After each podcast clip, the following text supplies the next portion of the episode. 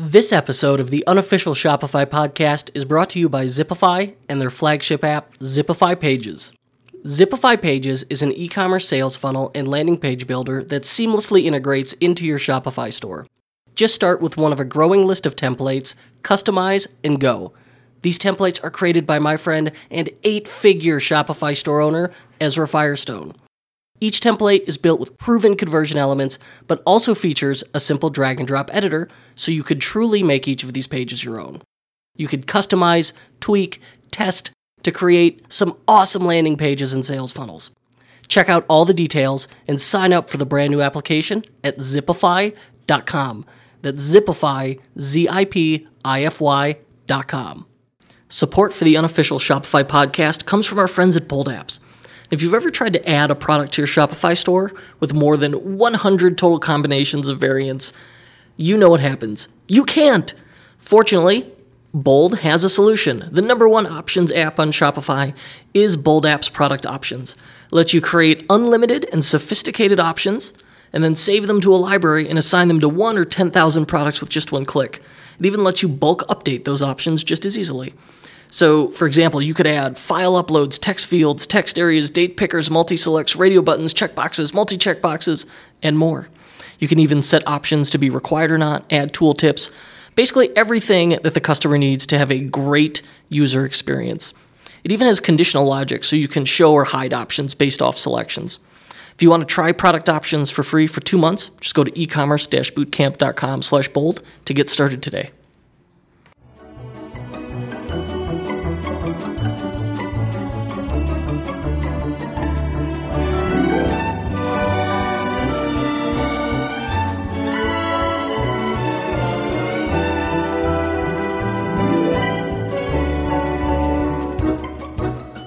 Hello and welcome back to the unofficial Shopify podcast, recording from EtherCycle headquarters outside Chicago and enjoying some unseasonably warm weather here.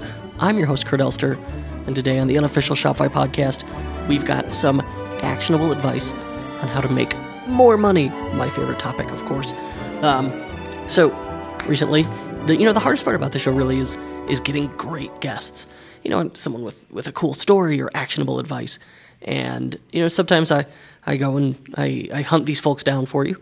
Um, and others, they just fall into my lap. And I got lucky when uh, uh, in January, I got an email from a nice gentleman named Peter Friis who said, Hey, I launched a product on Shopify. It's a, an aromatherapy shower kit. It's cool, it's got a cool origin story. But more importantly, we started messing around with landing pages and got a 600% lift in add to carts and a 500% lift in conversion rate overall. And I took notes on it. Can I share those notes with you? You know, feel free to say no. And I said, This is the best pitch I've ever gotten. Yes, of course, I want to hear about that. So I then asked him no follow up questions. I'm going to do it live right now uh, on the show with you. And let's see. Let us find Mr. Mr. Friis's bio. Peter Friis is an entrepreneur based in LA. He's the founder of aromatherapy lifestyle brand ESSIO, which you could find at ESSIOshower.com, and of course we'll link to that in the show notes. Peter began his career at Amazon.com. Hmm, very good. I'd like to hear about that. And received his MBA. Congrats. Uh, from UCLA Anderson, where he served as president of the Entrepreneur Association and received the Larry Wolfen Entrepreneurial Spirit Award. In addition to his innovative aromatherapy product line, Friis also launched PR Vault, so we'll ask about that, a SaaS product that automates and amplifies PR campaigns for startups. Well, that sounds cool. Peter, how you doing? I'm doing great, Kurt. Thanks for having me here. You are a busy man. Yeah, it's it's it's uh, it's fun, but uh, keeping myself busy by doing a lot and uh, trying to kind of improve things all the time. Perfect. Yeah, that's all we can we can hope for. Um, that's it. All right, so let's start. Let's start simple and let's start at the beginning. Yeah. What the heck is ESSIO Shower?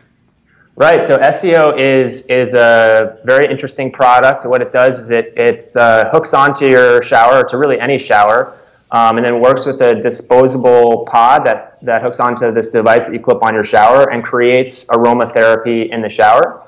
Um, so the whole thing takes like less than 30 seconds. You just clip on, snap on a pod, and then it starts diffusing these organic essential oils into the shower water. So you could think of like uh, eucalyptus or peppermint, you know, steam in your shower, or lavender if you're feeling stressed or want to, you know, calm yourself before you go to sleep. So we have different scents for different moods at any kind of point in your day. Truthfully, um, so I uh, Yeah. truthfully, I saw the word aromatherapy and immediately I wrote this off automatically. And then you said, "Hey, peppermint," and it occurred to me, man, it would be really nice in the morning to take a shower and also have. You know, for peppermint always wakes me up. I love that smell. Yep, yep, So yep, be like waking up yep. with that. Wow, that actually would be would be great. Uh, so I I stand corrected. Um, yeah.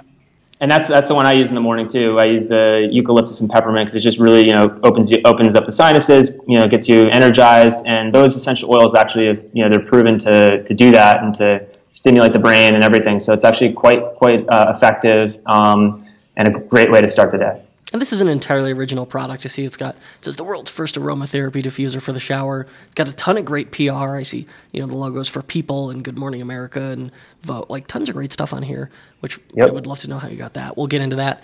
And the packaging is really cool too. I like the packaging. Yeah. Yeah. but it's a unique idea. Like it's one of those things where after the fact you go, "Well, that sounds obvious," but it wasn't obvious beforehand. How'd you come up with it? Well, I can't take the credit for that. Um, my, my mother actually came up with this idea. All good things start with mom, right? And um, she she was she's a busy saleswoman, three kids, always on the go, and never had the time to unwind, go to the spa, relax. And she loves aromatherapy. And she was literally in the shower one day, and she said, "Gosh, I'm just stressed." She was probably late for a meeting, and she said, "I wish my shower was more like a spa." And then she started thinking, "Well, wouldn't it be great if you could have aromatherapy in the shower?" And she got to thinking more, like, isn't it weird that you can't have that right now unless you have a fancy, like, $2,000 installation in your shower? So she tells my dad this idea, and my dad's a chemical engineer um, and loves to tinker. And he thought that was a great idea. So he went and turned my sister's bathroom into a lab and you know, started tinkering around and, and eventually created this prototype that did exactly what my mom wanted. So he kind of scratched the itch. Um, and it was, you know, at the time it was just like a hobby, and it was just this idea that they were kind of like slowly building, and then started showing it to friends and family, and they loved it. Uh, of course, they're biased, so we eventually did like a focus group, and the people, random people that we just got off of Craigslist, gave them the product, let them try it, and and people really seemed to like it. So we thought we were onto something at that point. Uh, two things. Number one, this is such like a consistent theme where people have a pain or problem in their life where they say, "Man, why does this not exist? I want this," and then they think, "Well, why not me? Why can't I make that?" So I love when I hear those stories, um, just because it seems like you know, build the thing that you want for yourself. Um, to start, that seems to be like a really great starting point for many businesses. Opposed, as opposed to saying, starting with, "Well, I just want to make some money, so let's figure out what sells." And I'm sure that works, um, but it just hasn't been the trend on the show anyway. And the Yeah. other interesting part, you said, hey, we did a focus group, which I haven't heard anyone else say. Like, we've definitely learned that talking to customers is hugely important. And I don't care how you Yeah. do it. But you're the first person to say focus group. And you said, we got people off Craigslist. So I tell me, more, how do I do a focus group? Tell me about that. Yeah, so we just basically, um, you know, we wanted to have kind of random people trying the product because everybody that we had try it was was a, a friend or someone or family member, and and they would all be super nice and say this is great. But we wanted to have random people, so we literally just like posted, you know, on Craigslist looking for you know somebody that wants to try a new product.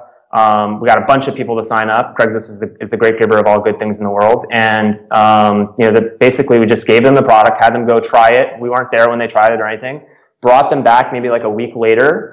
Um, had, had them all sit down. I think it was like ten uh, women because we, we figured women was going to be our target audience. We had ten you know women. They they tried it. They came back they, and they then we had a moderator kind of guide the discussion and ask them you know how you liked it. You know what were what were some of the features you liked, what were the features you didn't like. But by and large, the the feedback was very positive. Um, and, and I think the, the, the way we knew that we, we were onto something was when people left, we started getting emails from the focus group participants asking how they could get refills for their for the system. So you know, we felt like okay, like that's that's pretty good, you know, proof in the pudding in, in the sense that they were coming back asking for more. That that's fantastic. How much did you pay? What did all this cost? If I wanted to start a focus group today, what should I budget? I, I think honestly, we, we I think we, we we may have paid like twenty bucks a person. I just, it's, it's a while back, but it's like twenty bucks a person. We and then we had like after the focus group, we had like wine and cheese, like literally. So it was like maybe like a hundred. 100 bucks. We had a nice little wine and cheese event afterwards. Um, you know, and and and gave gave away some free product, and that was it. And you get, I mean, it's pretty invaluable because you you get a sense of like how people are talking about your product, you know, and, and some of this stuff can then be can then go into the language that you use to describe your product on your site. Um, you know, because you get a sense of how people are qualitatively responding to it, and you also get a sense, like pretty early on, like you know, is this something that people like and want? Like you, you can save yourself a lot of time. Like maybe it's not something that people want, and so you don't have to go and you know invest tons of money in building something that people don't actually want. Right. It is. You know, it it would be a blessing if you spent a hundred bucks and found out no one wants this, as opposed right. to spending you know the tens of thousands to getting it into production and then discovering no one wants it. So yep. really, it's always worthwhile to validate your product. But you know, ultimately, until you ask and it's another another theme you know we've seen over and over with successful entrepreneurs. Until you talk to your customers you don't know what you don't know. Um, right. so talking to them and then to your point finding out how they talk about the product who they'd recommend it to because they'll describe themselves and what they like about it. Then yep. those become you know your selling points and that's a really great conversion optimization hack. Yep absolutely. All right so once you've validated the idea what do you do then? How do you get this thing made yeah, so we we basically uh, took the product idea, uh, you know, concept, the prototype, and we found an industrial engineer to kind of do a you know full on design of it, and then we found a factory in China that was willing to give it a shot. Um, and we started getting you know tooling done. Um, all that takes takes money. So at the same time this is all happening, I actually was able to raise some money in business school. I participated in a couple business plan competitions. I won that fellowship I mentioned before. I was able to raise some money, put that into building some tooling. Um, you know, unfortunately, with a physical product, you know, it, it, does take some upfront, you know, capital. So we were able to uh, be fortunate enough to get some capital and, and invest in the tooling, built some initial product, and then literally just, you know, built a website, um, started selling. Um, the first website actually that we built was not on Shopify. Uh, we, we, built on a on a website called uh, Zencart. It's an old, you know, outdated platform. But I was going to um, say, I'm sorry to hear that.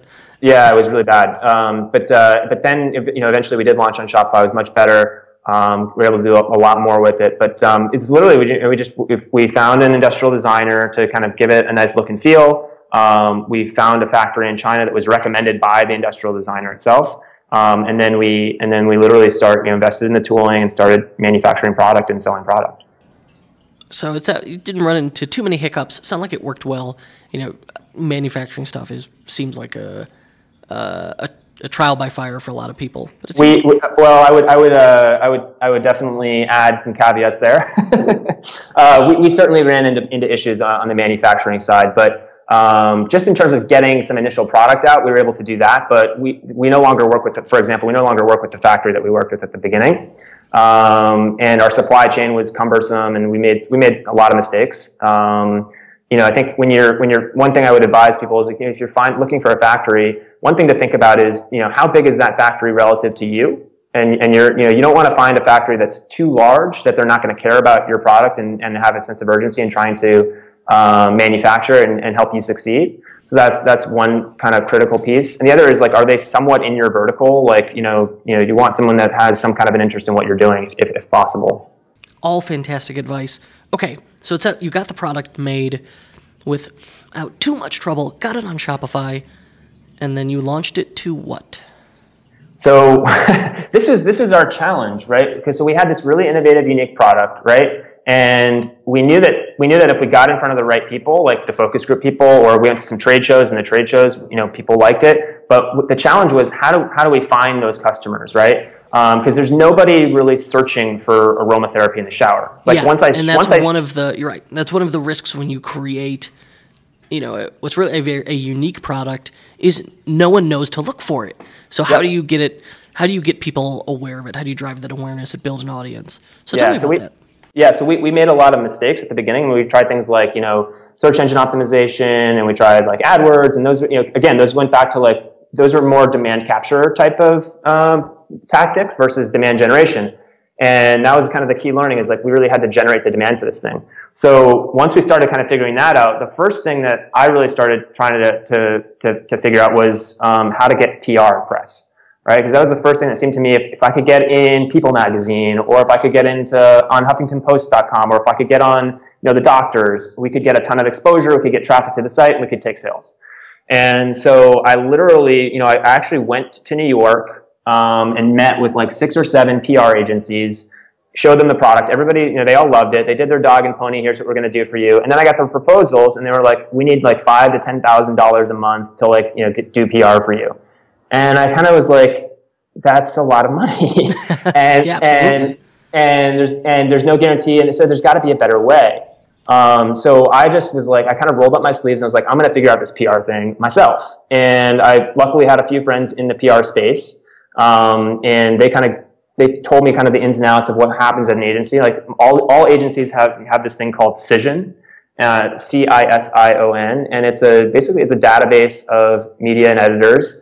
Um, and you know, if you have access to this thing, you can build lists of media and editors. Um, and then the other key components are like, you know, building a, a good pitch, like writing a compelling uh, pitch that an editor is actually going to open and read, um, and then sending sending them pitches that dovetail into what they're actually planning, right? So if you're an online magazine or online, you know, um, news site, or let's say it's like People.com, like you know, you want to pitch something to them that they're actually planning for in the next couple weeks. Whereas if it's a magazine, it's like three months lead time, so you got to pitch, you know, differently in that case. So started just kind of building these media lists and um, plugging these lists into a tool called Streak, Streak CRM, um, which is like a CRM tool in your inbox, and just kind of personalizing, kind of each of the, each of the emails outreach to the press would be personalized with their first name and the outlet that, but it would kind of be done in an automated uh, mass merge, email merge kind of way.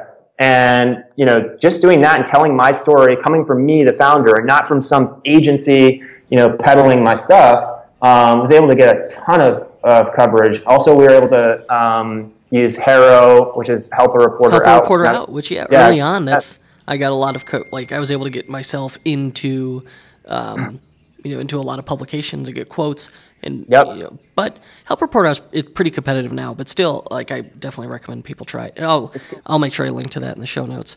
Yeah. Um, one thing I'd love to know, so you know, hosting the podcast, and we've got two hundred thousand downloads, closing in on two hundred thousand downloads now. Um, I get a lot of pitches, and I said, like, I get a lot of pitches, but I, earlier in the show, I said, well, it's hard to get good guests because most of the pitches I get are atrocious. Like, I don't even reply to them. And Yep. it's often, you know, they're from um, PR people or like a marketing person within a company and they're sending it on behalf of someone. And even like on the off chance it sounds interesting, I'll still say, like, just have, okay, that's fine. Have them email me and pitch me. And then they won't even Yeah. do that. So I think, you know, you emailed me and it was clearly personal to me. I liked it. Um, and it was from you telling your story. So, Yep. you know, tell me what makes a great pitch? That's a great question. So I think the first thing is when we when we look at because now as I said as you mentioned at the beginning, like I have a I've started a, a you can call it a PR agency, but I, I kind of think about it differently. But I've started something that helps startups and small to medium sized businesses obtain PR. And one of the things we think a lot about is how to create the perfect pitch. And part of it, you know, the first most important thing is your subject line, right? So you got to have something that's compelling enough in the subject line um, that's going to you know cause the person to open the email in the first place. Because if you're a journalist or an editor, like you know, it's you're, they're getting like hundreds of emails a day, right? So it's got to stand out. Um, Would So you that- would you like to know what the subject line you wrote to me was? uh, please tell me what was it? Got me to open it. I'm looking at it now. I love it. It is how I crowdfunded more than two hundred thousand dollars without Kickstarter. Yep. Yeah. So that's a great because that's it's going to make you curious. Like, how did I do that? Right. So you're going to want to you're going to want to click and open that email and see you know what uh, what actually I did right to to to, to do that. Um, so so you know you got to have that kind of hook um, that you're promising in the in the subject line, and then and then the email itself, the pitch itself needs to you know fulfill that hook and, and explain to some degree what you know in that case what I did to to, to generate two hundred thousand dollars in sales without using Kickstarter, right? Um, and so, so that so that element, and I think just brevity. You know, you don't want to be you don't want to be long-winded. Um, you gotta have you gotta stick to the kind of the core elements of the pitch. You gotta tell tell the person who you are. Um, you know what makes your product great, um, and why it's relevant to them. Right? Why is it relevant to that person, and why would they care? And so you got to make you got you got to pitch in a way that that person is going to actually care about what you're telling them. Um, and even better is if you can reference something that um, you know they've done in the past, or um, you know, an article that they wrote or something to make it, you know, make them know that, you know, you know, you're a fan of theirs or, you know, you, you, have been following them and, and, and, you know, you're, you're a huge fan essentially, right? You don't, you want it to, to feel too cold and, and, and impersonal. Right. You know, you can, the worst is not when they don't mention, when they don't include anything personal, personal at all, but when it's clearly just like fill in the blanks where they're like, Spam. I'm a huge yeah. fan of your podcast I liked right. your last episode, and it's just like the title. right, right, right, right, right. Uh, yeah, those are automatic deletions. Yeah. so yeah, you just gotta be you gotta be smart about it, and you know it's it's gotta it's gotta be brief. It's gotta get to the point. It's gotta show ideally some relevance to the recipient. Um, and I always like to you know in, in the in the PR outreach at least I like to you know uh, promise something at the end of the email. So like, would you like me to send you um, our, our press kit? Or would you like me to send a sample? And, and in the form of a question, right? Because that forces the editor, if they're interested, to reply back and then you start a dialogue. Yeah, you just need to. Uh, it's very much like you know everything's about relationships. This is very much like dating. You know, you don't yes. run into a bar, find the first one you like, and yo, will you marry me? You start with an easy yes, like, hey, can I buy you a drink? Which is very yep. similar to your, and then they say yes, and then you could go from there. Which is very similar yep. to your, hey, can I send you this thing? You know, you're providing them value, not the other way around. Exactly. You're you're getting an easy yes. Yeah, no, that that makes sense. Um, and that's a bit. Uh, I think there's a name for that. Like when you do that in sales, I think it's called the the monkey's paw. Somebody told me. I don't know. I just I was doing it anyway because it makes more sense to provide people value. Um, yep. okay. enough of my rambling on the topic. Uh, oh, I love it. We so well, uh, before I get into raising two hundred thousand, crowdfunding two hundred thousand dollars without Kickstarter, yep. which is super yep. cool. Uh, as an example, like how would how did you go about getting into uh, or getting your product on the doctors. I mean, that's such a cool get, or on Good Morning America. So yeah, the, the best story is, is the Good Morning America one, right? Okay, so hit me with it. Um, so GMA, um, I must have emailed them. I want to say like you know four or five times, um, and and you know just with my pitch, right? And kept emailing them. You know, it was like a monthly pitch I would send out, and just never got a reply. And then I was at a trade show, literally in Atlanta at the at the um, the gift the gift mart in Atlanta, and you know we're, we're selling to gift gift shops and whatnot. And uh, walk, guess who walks by the booth? Tory Johnson from Deals and Steals Good Morning America, and I see her like badge, and I'm like, oh, that person is very important. I'm going to get up and go go hook them into our booth. And oh, Jill start, from Jill Steals and Deals. Uh, Tory Johnson from Deals and Steals. Oh, I was um, thinking of the Today Show as Jill steals and deals. No, no, yeah, no, no, Tory Johnson, and and so she comes into the booth and she and I start telling her about the product. She's like, I've seen this before, and I'm like, you know, really, you've seen this before? She's like, yeah, uh, you know, your your PR agency pitched this to me. I'm like, uh, that that's me, and and um, and but but we hit it off because she'd seen it before. She had a recognition of it, right? It wasn't something random, and there were, there had been at least she had opened at least some of those emails and she had read about it and so there's there's some curiosity in her mind, and and you know literally like two or three days later, she came back to the booth and she said, "We want to put you on GMA in, in, in three days. Can you be ready?" Wow. And I was I like shit my pants. yeah, you're like, like, yeah, you, out, you say yes, and then inside yeah, your, your internal monologue right, exactly. is just screaming. Yeah, exactly. She's like, can, you? You're going to need to have probably, you know, like five to 10,000 units just ready. Do you have that available? I was like, yes. Like, I didn't know, honestly, like we had that much, but I was like, we're going to make it. Um, so anyway, yeah, we, we, we did the GMA. It was it was 120 grand in sales in one day. Um, so it was Whoa. pretty sweet. Yeah, it was pretty sweet. So so PR can be unbelievably um, successful. You know, you can you can you can get a huge win like that. And and um, but you know the, the thing that with PR is is um, you know it's not a consistent traffic coming into your site, predictable traffic in the same way that, for example, Facebook ads was. And that was the thing that really got us, you know, into Facebook advertising was like, okay, we knew after GMA, we are like, okay, there's an audience out there that wants to buy this thing. We need to get in front of them. How do we make every day like Good Morning America, right? What, what do we need to do? And so, so Facebook ads seemed like a perfect platform because they had, you know, the ability to show and communicate a product to an audience, and you could specify that audience, you know, um, in a very targeted way. And so we just started out. This is, you know, a year and a half ago, I guess, or so now. But we started out just like you know loading in our customer list into Facebook, building these like you know lookalike audiences, started doing you know different types of creative and different ads, and we got you know a reasonable level of success. Um, but it wasn't until midway through last year that we kind of really had our breakthrough. And what is the breakthrough? yeah, sorry, I, I, I, led you on there, but um, but yeah, so the breakthrough was um, I think twofold. So we we were doing okay with Facebook ads. I mean, we were doing static image ads, and we are driving traffic into our website, into the starter kit page, where you can you know the starter kit is the entry point product that you buy that has the you know the device and the and the pods. So we were sending traffic in there, and we were doing okay, like you know, a little bit better than break even on the ads, and and you know, we were trying to figure it out. And I was scratching my head like why we couldn't get better success because I was hearing some stories about people doing really well with Facebook.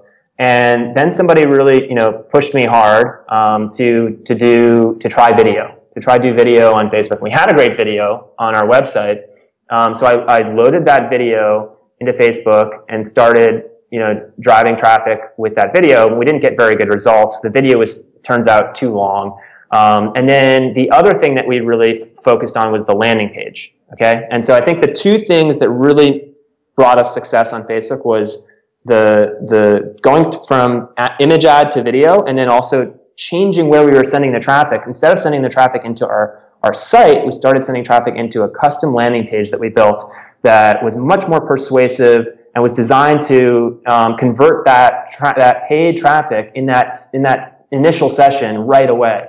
Um, and that was the, the, the, real game changer for us. And and the reason, just dovetailing back to the video stuff, the reason that video uh, was was really important is because it qualified the customer. So we showed the product in action, how it works, what it does, before they were in c- clicking into the website.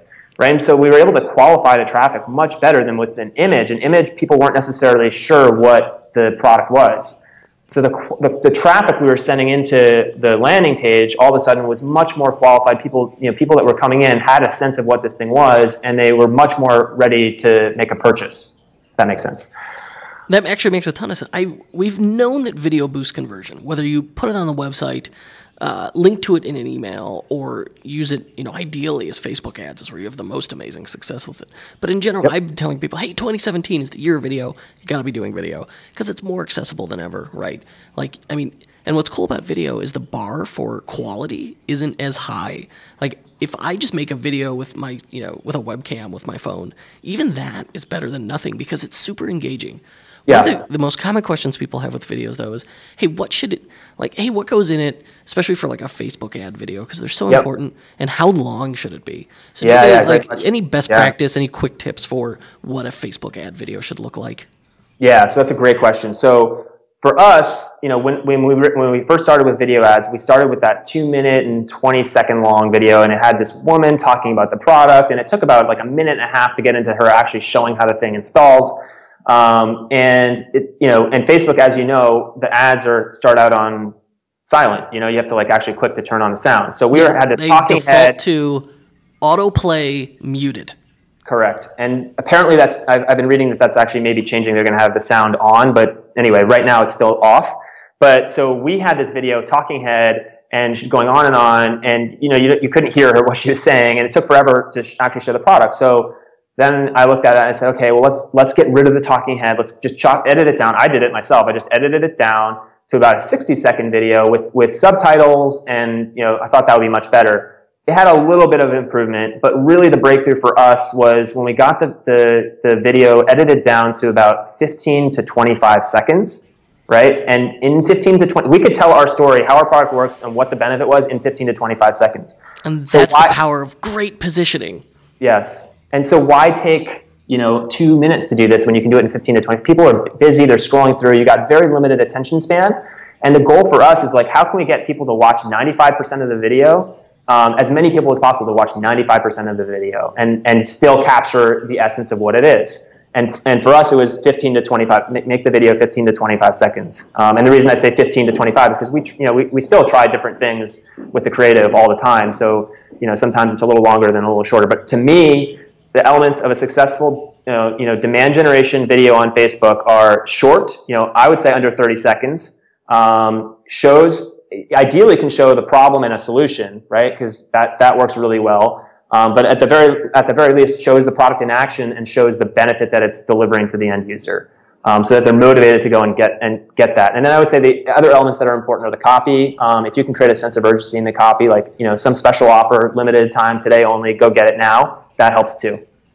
Oh, you're okay. So yeah, I'm with you on all that. I, I definitely been telling people I'm like treat it like a TV commercial. It's got to be 30 yep. seconds or less. It yep. has to make sense without sound because it's going to default without sound. Um, yeah, having really clear positioning, kind of walking through like Pain Dream Fix for uh, what the product is doing for people. And then exactly. it's such a clever insight that you're right. You are of the ad formats. This is the one that's going to pre-qualify and turn traffic into warm traffic before they get right. to your website. It's especially if your product is like something new and different, and, and it, it takes a little bit of explanation. If they can see what it is first and get a sense of it, then when they go into your site, you're gonna your conversion rate is going to be so much better. So you've and got that, oh, absolutely. So yeah. you, all right, you've got this video ad. Now you're you're scaling it. You know, you're you're hitting the gas and driving more traffic to the site. What happens next?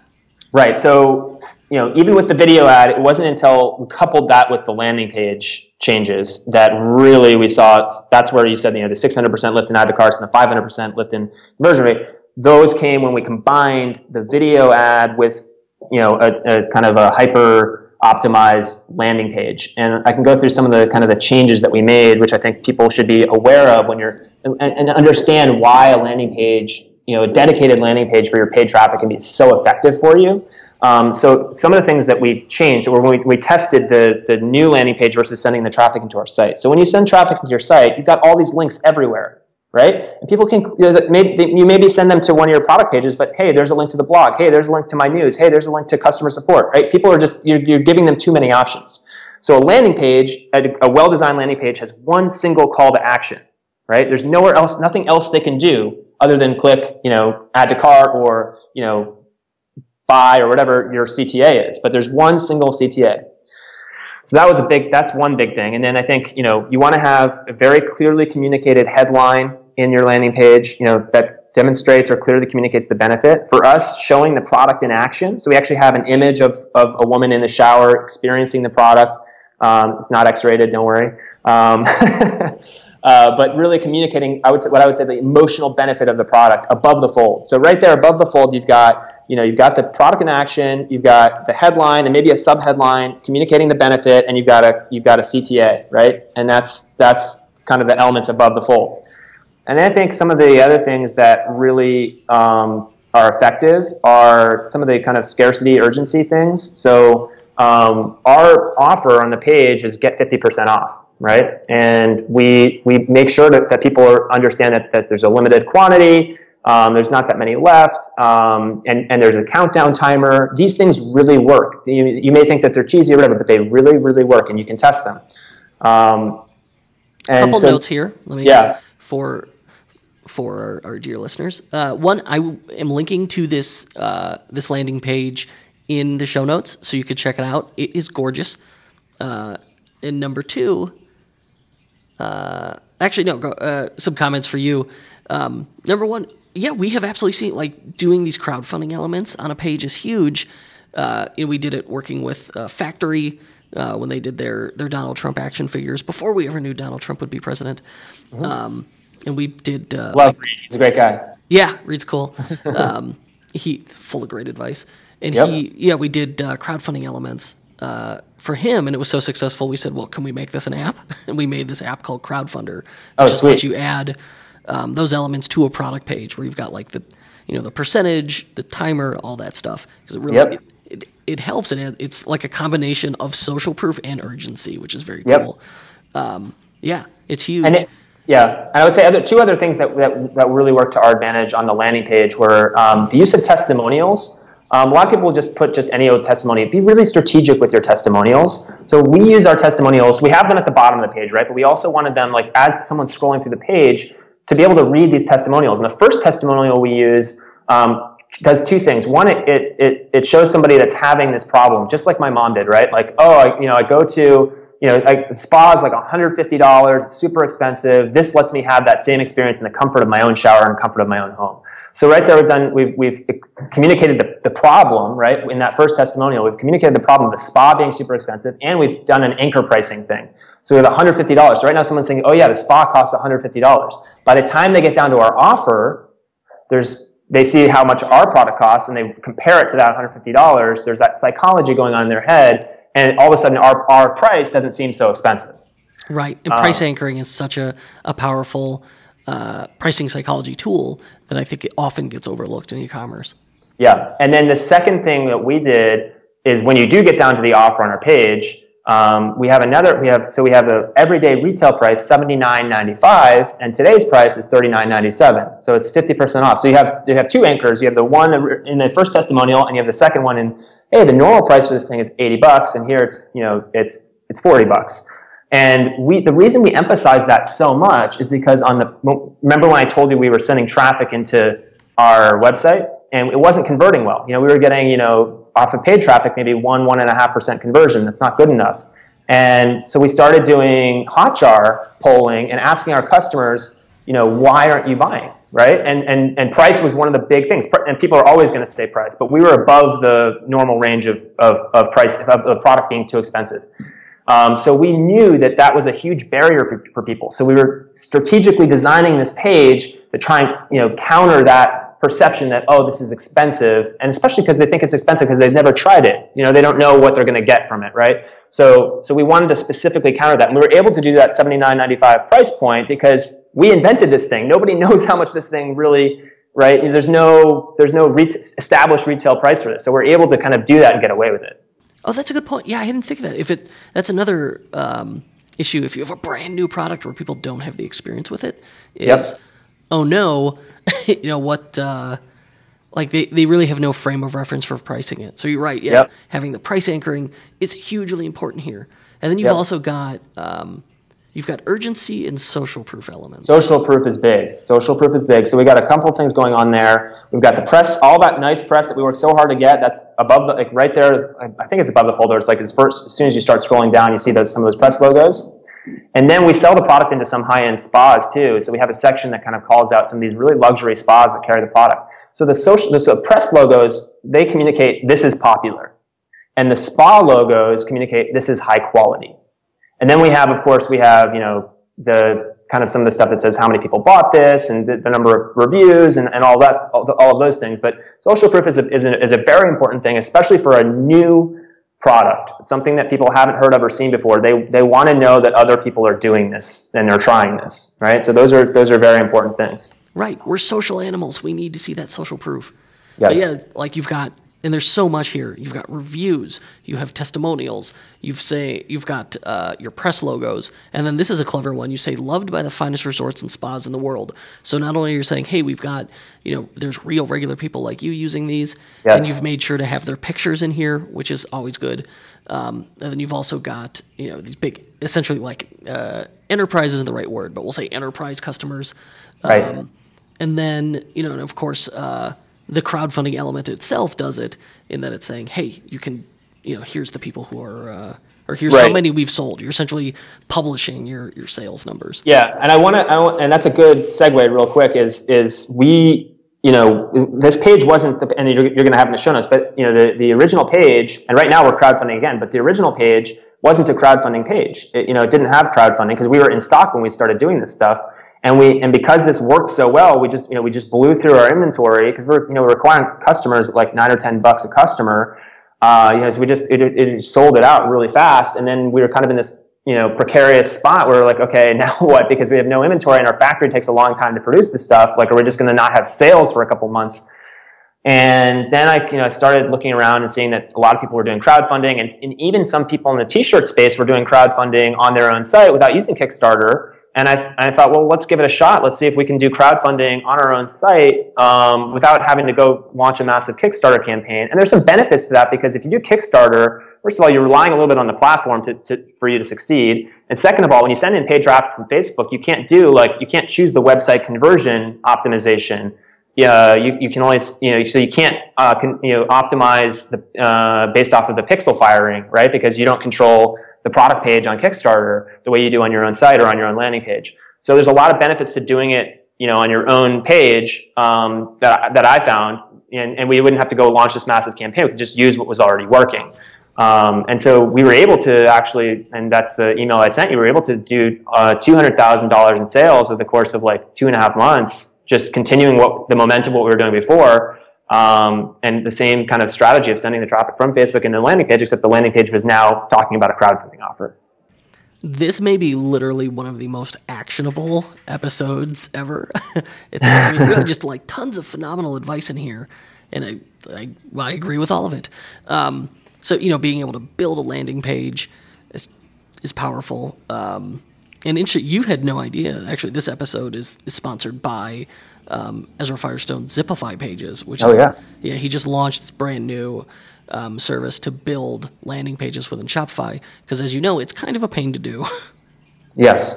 Yeah, and that's why we didn't we didn't initially do it in Shopify because at the time uh, Ezra's thing hadn't been launched, so we, we used Unbounce to build our landing pages. Um, but I have it on my list to, to check out his landing page builder in, in OCU because I think that's it's really cool what he's doing. Yeah, cool. Yeah, I mean that was purely circum- circumstantial, but that's that's great um, that that worked out that way.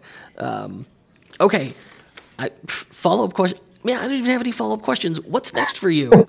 yeah, so we got a lot uh, kind of in the in the cooker. Um, we're we're first of all kind of taking some of the stuff that we're doing um, with with sending traffic into a landing page, and and funny you mentioned Ezra because next step for us is really building you know an upsell funnel, um, and um, whether we use OCU or Car- another one, but we're we're looking at kind of a bunch of different options there. But really, you know, now that we've got this thing working, where we've got kind of paid traffic coming in, we're converting it at you know a three three x return on ad spend. The next thing is like how can we actually increase the amount that people order in that initial purchase flow and the other big thing that we're really going to try and uh, accomplish is in that upsell flow, right? So for us, like an upsell might be um, buy a starter kit right from the landing page, and then you and you and then in the upsell flow, it might say you know, the customer might get prompted, "Hey, would you like to get you know a variety pack with your starter kit so you can try all the blends that we have available?"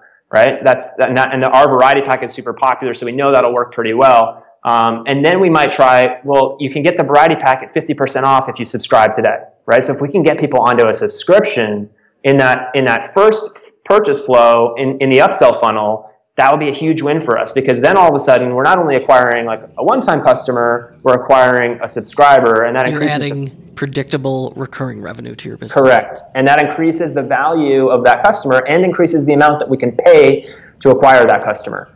Um, so th- that's that's a really huge thing on our roadmap. Um, and then kind of expanding out some of the stuff we do on Facebook in terms of our ads. We're going to be doing um, a lot more with retention advertising. So when somebody buys a starter kit, we want to be showing them ads for uh, refills. We want to be showing them ads for subscriptions. If they buy a refill and and 30 days later, we want to show them an ad. Hey, you can get more, right? So we want to build out all those retention touch points um, which is totally doable on Facebook. Um, you can do it through dynamic ads, or you can manually build that kind of thing. Um, yeah, and of course you would do it with um, like email marketing as well. So yes. I could see using like yeah those Facebook ads to do this, and then you know like say Klaviyo to do your lifecycle email marketing and automate this whole thing, and then you've got this really um, powerful sales funnel where you have now extended you know value customer lifetime value both ways, you know, where you're making it easy for them to keep enjoying this product and you're making it, you know, easy on, on you and your team to, to grow and generate revenue. Exactly. And it's funny you mentioned, I, I, call it Clavio. I don't know exactly how you're supposed to pronounce it, but. oh, this drives them, this drives them crazy because no one knows how to pronounce it. And I yeah, but the, I guess it's, it's the part founder. Of the brand, it's part of their uh, brand strategy. Yeah. I ran into the, the, the co-founder uh, in San Francisco, and I said, "Hey," and I recorded a video out of it. I go, "Okay, tell me once and for all, how do you pronounce it?" And it's Clavio. I'm like, "Okay," because oh, I, I, was saying it wrong Cla- until. Oh, I was saying I was saying Klaviyo. I guess it's Klaviyo. Okay, I've got Klaviyo. it. It's a very original name, but yeah, we've been using Klaviyo for quite some time. It's it's been very good to us, um, and we built out a lot of what I was just saying. A lot of that's built out in email. So I want to duplicate those efforts on Facebook so we have multiple touch points communicating to customers, hey, like the next thing for you to do is X. Like you should get you should get another refill, or you should check out the subscription offer.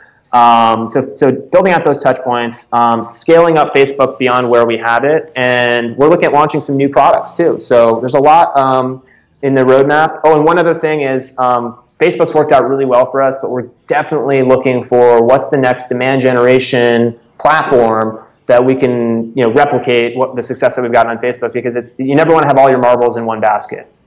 I would say so. I have not tried eggs, eggs in one basket. I think whatever. Right. Yeah. Uh, I have not tried this, but uh, a the previous guest uh, mentioned uh, playing with YouTube ads.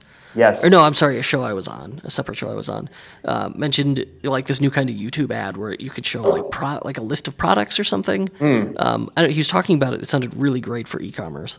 yeah, we got to check out do some stuff with YouTube, and we're looking at like native advertising and possibly Pinterest. Pinterest is seemed to be a tough nut to crack, but um, there's there's all kinds of opportunities. So we gotta we gotta look at um, expanding out that way, and then we want to do our product, the, the product that we're selling here in the United States. We want to sell it internationally.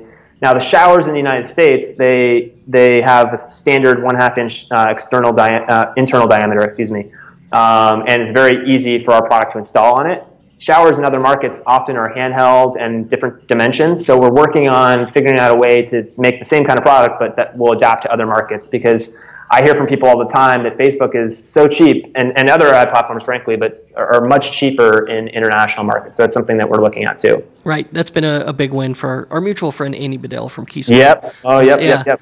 He's like, just And do it- what you're doing it internationally, and on Facebook, it's way cheaper because it's not as saturated there. Yeah, and Andy was the one that, that based on what I was saying earlier, Andy was the one that um, really pushed me hard on, on video. Like you know, about a year. Ago, I guess I don't know. It was a year. No, not quite a year ago. But you know, when we first were started doing the video ads, um, he because he had so much success with KeySmart and, and doing video on Facebook there that you know, he, and I saw that success. I was like, okay, if they can, if they they can do it, then we can do it, right? And and, and he really pushed me to kind of continue to, to get that working.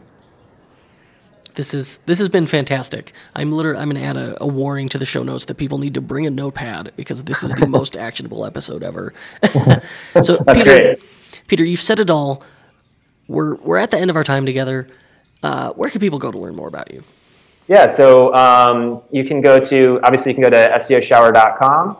Um, and then I'm on Clarity as well. Um, I think it's clarity.fm slash Peter Friis, F R I I S. We'll put it in the show notes. Oh yeah, Um, I'll stick that in there right now. yeah, and then I'm on I'm on Twitter. Um, my my um, username is Spirit uh, Spirit Friis F R I I S. Got it. And I will link to your Clarity.fm account as I also love Clarity. It's really Yes. really cool platform for just you know being able to literally pick anyone's brain guilt. Yeah, the coolest I've thing. used it. I've used it to much effect for for um, for SEO and for other for other business initiatives, and it's it's just great to just you know find somebody. That was the person that I found that talking about the pricing stuff. Remember, I told you that we had the Hotjar poll, and it was telling telling us that. Uh, you know, people were saying it's too expensive. I, so we knew how many, what percentage of people were saying it's too expensive. I went, I went on Clarity. I found a pricing expert, someone who knew everything about pricing, and I said, "Look, we have this problem. Is this a real problem, or is this just every everybody thinks every product is too expensive?" And he said that's out of the range of a normal, pro, pro, you know, the normal percentage of people that think something is too expensive. so I was able to take that action and actually, you know, use that. And so, so Clarity's great. Love it. Um, lots of amazing, bright people on there, and you know, it's just always good to get another eye and ear on something. Very cool. Peter, thank you for your time. My pleasure.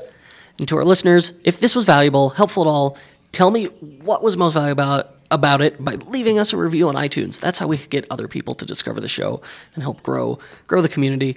Um, and if you'd like to be notified whenever a new episode goes live, you could sign up for my newsletter, kurtelster.com, and I'll send you an email whenever we post a new episode. Thanks, everybody, and we'll be back next week. Our program was produced today by Paul Reda. The unofficial Shopify podcast is distributed by EtherCycle LLC. We'll be back next week with more value bombs for Shopify store owners. If you're looking for more high quality and actionable advice on learning the business of e commerce, join thousands of other Shopify store owners on our totally free newsletter at e commerce bootcamp.